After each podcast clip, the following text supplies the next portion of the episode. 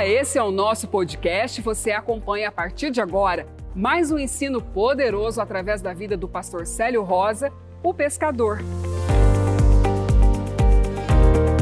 Prepare o seu coração, porque Deus vai falar com você.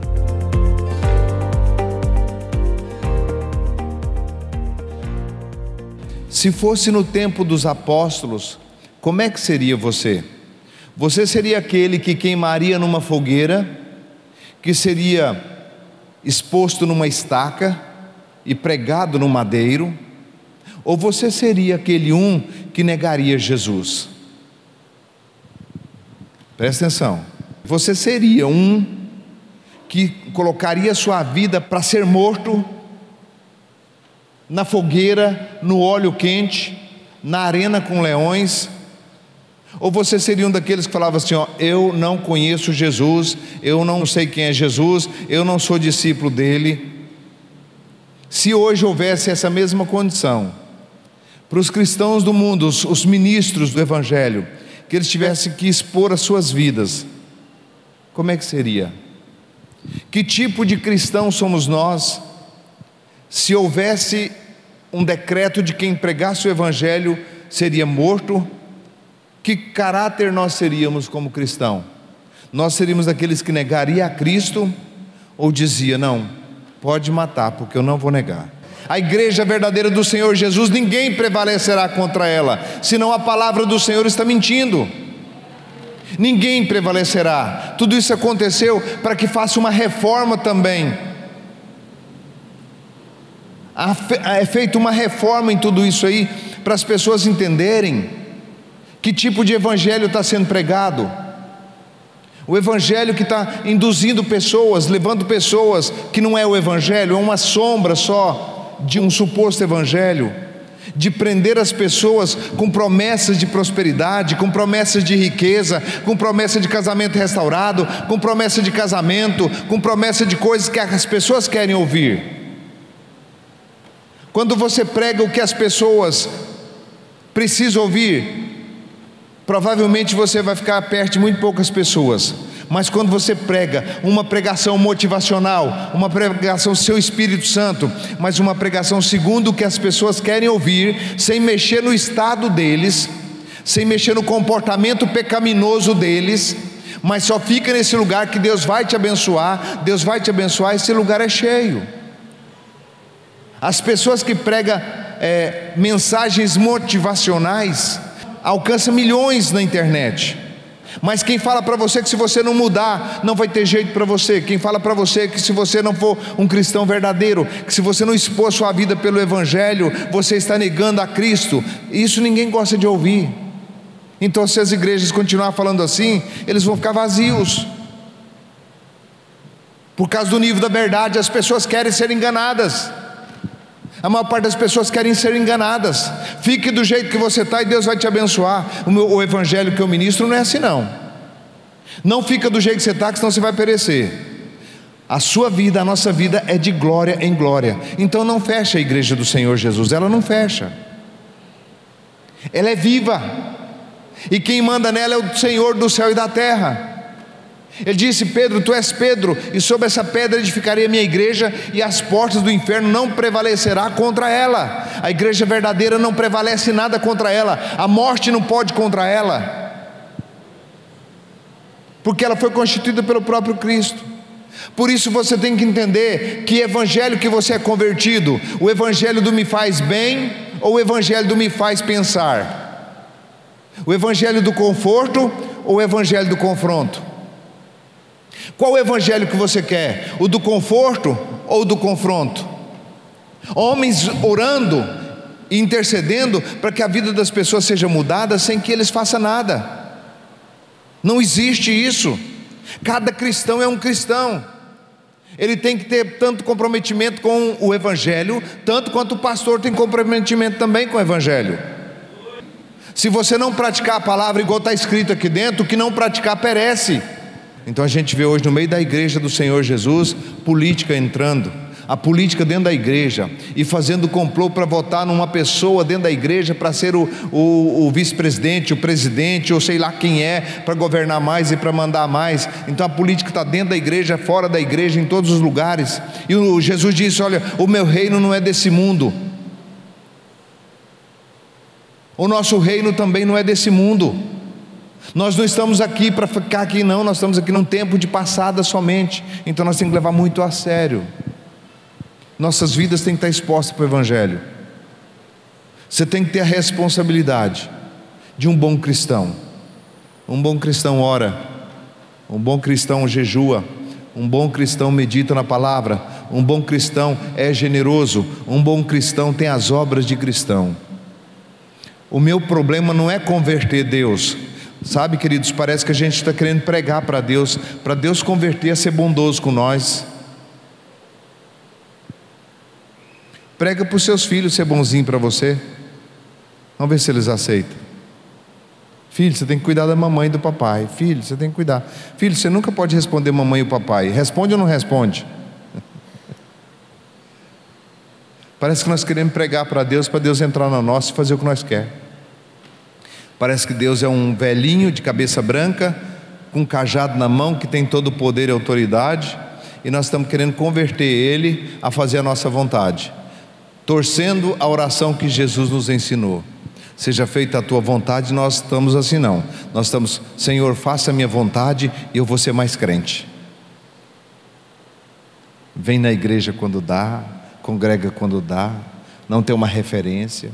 Você olha assim, você não vê obra. Ah, mas não vejo obra porque você não me dá o microfone, pastor Célio.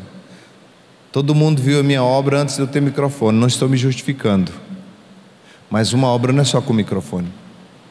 A obra de Deus na tua vida, pode ter certeza que o primeiro que vai enxergar ela vai ser o diabo. Aquele que está ao seu derredor. Primeiro que vai enxergar, porque Jesus disse: não acende uma lâmpada e coloca debaixo de uma vasilha, ela é colocada no candelabro para que todos que entram vejam a luz. Uma lâmpada acesa, todo mundo enxerga ela. Um cristão aceso, todo mundo enxerga ele.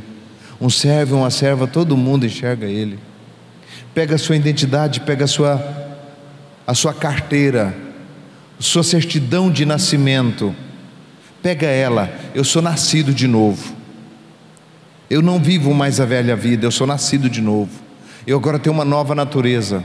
Eu não estou só simplesmente no momento querendo converter um Deus todo-poderoso a ser propenso a mim, não, pelo contrário, eu estou adorando um Deus todo-poderoso e decidindo amar esse Deus todo-poderoso porque eu não tenho outra chance. Eu só tenho Ele. Então, mais uma pergunta. Se tivesse um decreto que quem falasse de Jesus seria queimado no fogo. Você seria o que negava Jesus ou que seria queimado no fogo? Se você soubesse que uma pessoa tivesse com Covid, você tinha coragem de abraçar essa pessoa ou você correria dela? Se alguém espirrar do seu lado, você corre ou você não tem medo de nada? Não estou falando para você desafiar nada, eu só estou fazendo você pensar. Você teve medo? Você tem medo de morrer? Medo de passar fome? Medo de crise? Medo de quê? Podemos ter medo de quê? Se nós dissemos que tem um Deus criador de todas as coisas, que manda em cima no céu e embaixo na terra, esse é o nosso Deus que nós cultuamos, adoramos e servimos e chamamos Ele de Pai. Você tem medo de quê? Medo de quê? Medo de morrer. Quando você conhece Ele, você tem inveja de quem dormiu em fé, você tem inveja porque já está lá junto com Jesus. Chorar é se morreu sem Jesus, aí você pode chorar, mas se morreu em Cristo, não morre, dorme. A Bíblia diz que aqueles que dormiram em Cristo, é um sono só, dormiram em Cristo, que acorda lá, não morre,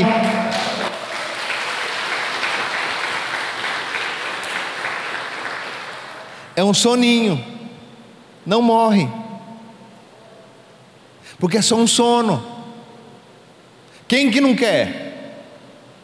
Eu vou falar para você: quanto mais você conhece Jesus, mais você perde medo de morrer, porque você sabe para onde você vai. O apóstolo Paulo não tinha medo de morrer. Ele falou: combati um bom combate, acabei minha carreira, guardei a fé. E agora eu vou tomar posse da minha coroa que está preparada. Eu quero ir embora. Chega, já terminei minha carreira, eu quero ir embora. Não importa ser decapitado, seja cerrado ao meio, não importa ser jogado na, na arena com leões. Aqueles cristãos do passado, não importava a forma que eles iam morrer, porque eles sabiam que a morte era só uma pequena passagem. Eles não tinham medo de morrer porque sabiam que é uma passagem, num abrir e fechar de olhos. Eles pararam de respirar e já foi embora. Eles viviam tão sobrenatural que a passagem daqui para cima eles sabiam que era algo muito extraordinário. Por isso que eu quero dizer para você: viva a salvação, viva a vida eterna, viva com essa convicção todo dia que você é salvo. É dificilmente um dia que eu não digo graças a Deus porque o meu nome está escrito no livro da vida. Graças a Deus, porque eu sou salvo. Se Jesus vier, ou se eu for embora, eu vou embora morar com Deus. Eu vou passar a eternidade e vou receber por aquilo que eu fiz através do meu corpo. Então não tem que ter medo. O medo é a ausência de Deus. Quando você vai orando em línguas, filho, quando você vai tirando tempo para orar em línguas, a primeira coisa que eu vou te dar é a convicção de quem está com você. E quando você sente essa convicção de quem está com você, você sente uma segurança tão grande, igual você está sentindo aqui. E ele disse: Filho, todas as vezes que o medo ataca você, que a angústia ataca você, que a insegurança ataca você, volta para mais perto de mim. Ele disse, claro: volta para perto de mim. Porque para mim ter medo, para mim ter insegurança do futuro, para mim ter alguma ansiedade, alguma preocupação com o futuro, significa que quando eu tenho essas preocupações, eu estou afastando de Deus. Por isso que ele disse: quando você tiver medo, quando você tiver insegurança, quando você tiver incertezas, quando você estiver agoniado, volta para mim. Porque quando eu estou com Ele, eu não tenho medo, não tenho insegurança, não tenho nenhum sentimento que o mal pode me acontecer. Não tem medo do, da fome, não tem medo da peste perniciosa, não tem medo de, de demônios, não tem medo do escuro, não tem medo do porvir, não tem medo do presente, não tem medo de nada. A presença de Deus em você, ela te traz essa convicção, essa confiança. Então eu vou, eu vou saber a distância que eu estou de Deus é o quanto que eu estou apreensivo, o tanto que eu estou com medo, o tanto que eu estou inseguro, o tanto que eu estou sentindo desprotegido, é porque eu afastei da presença de Deus. Jesus diz: Não andeis ansiosos por coisa nenhuma, nem pelo que comer, nem pelo que comer, nem pelo que comer. Não anda ansioso pelo que comer. A fome dói. Olhai para as aves do céu, não planta, não colhem, não ajunta em celeiros, e o Pai trata de todas elas. Não tem de vós muito mais valor do que elas? Elas são criaturas e você é filho. Anda mais próximo põe um parâmetro de marcação. Quando começa o medo chegar em você, corre para Deus, começa a orar em línguas, porque quem fala em línguas não fala aos homens, fala diretamente com Deus. Quem está com medo de morrer, não sabe que está guardado e seguro na mão de um Deus vivo, que se for embora para o céu, vai embora mesmo e pronto, acabou, você está firme, segurando, convicto de quem você tem crido. Então, analisa você aonde é que você está tendo medo. Está tendo medo de ter falta? Não, queridos, não precisa ter medo, porque em época de crise é que o povo de Deus sobressai com dupla honra.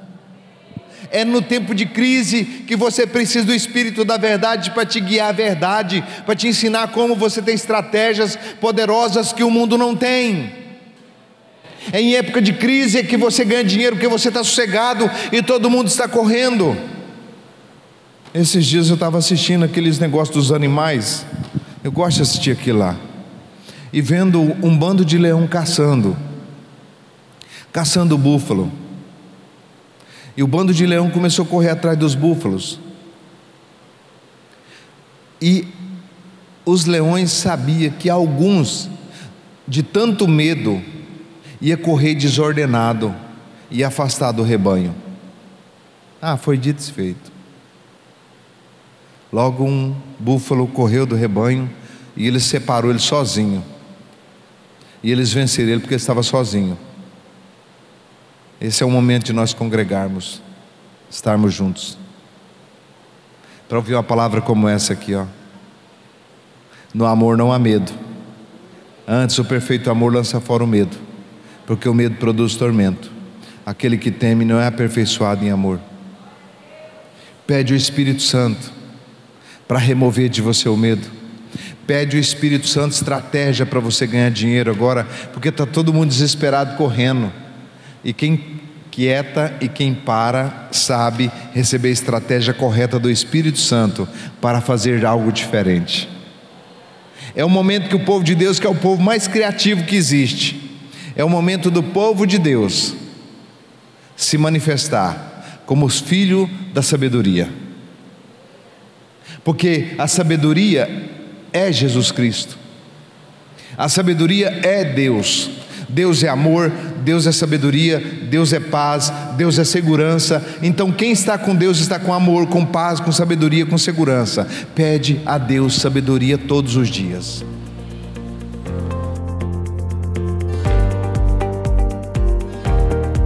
E esse foi mais um episódio do nosso podcast. Esperamos que você tenha sido edificado.